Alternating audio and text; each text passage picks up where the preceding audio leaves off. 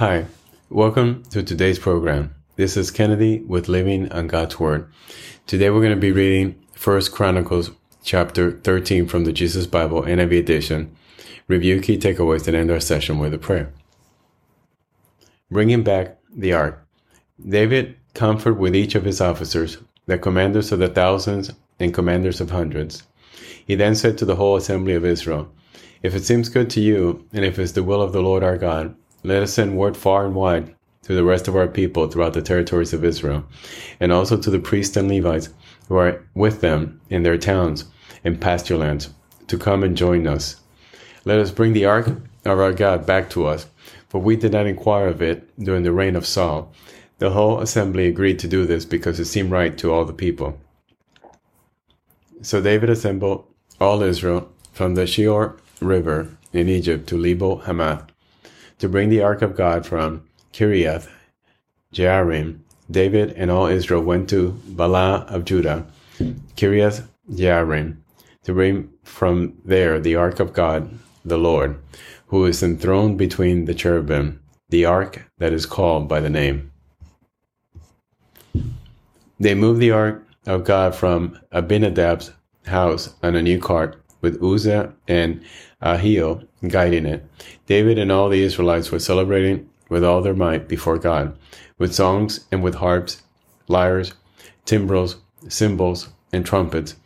When they came to the threshing floor of Kidon, Uzzah reached out his hand to steady the ark, because the oxen stumbled. The Lord's anger burned against Uzzah, and he struck him down because he had put his hand on the ark. So he died there before God. Then David was angry because the Lord's wrath had broken out against Uzzah, and to this day the place is called Perez Uzzah. David was afraid of God that day and asked, How can I ever bring the ark of God to me?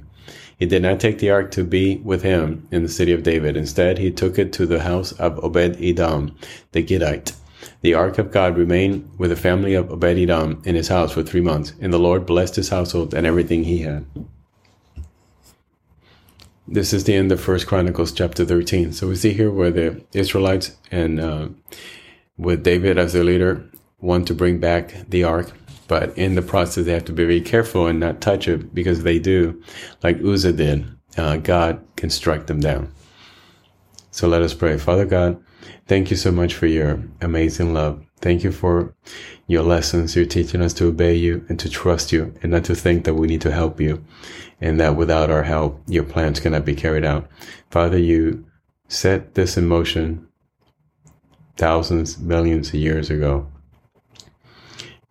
You have given us purpose and a destiny. We just need to trust you and put our faith and our life in your hands. We pray this in Jesus' name. Amen. This concludes today's reading and interpretation of First Chronicles chapter 13. We hope that you will join us again tomorrow. God bless you. This is Kennedy, your brother in Christ, always.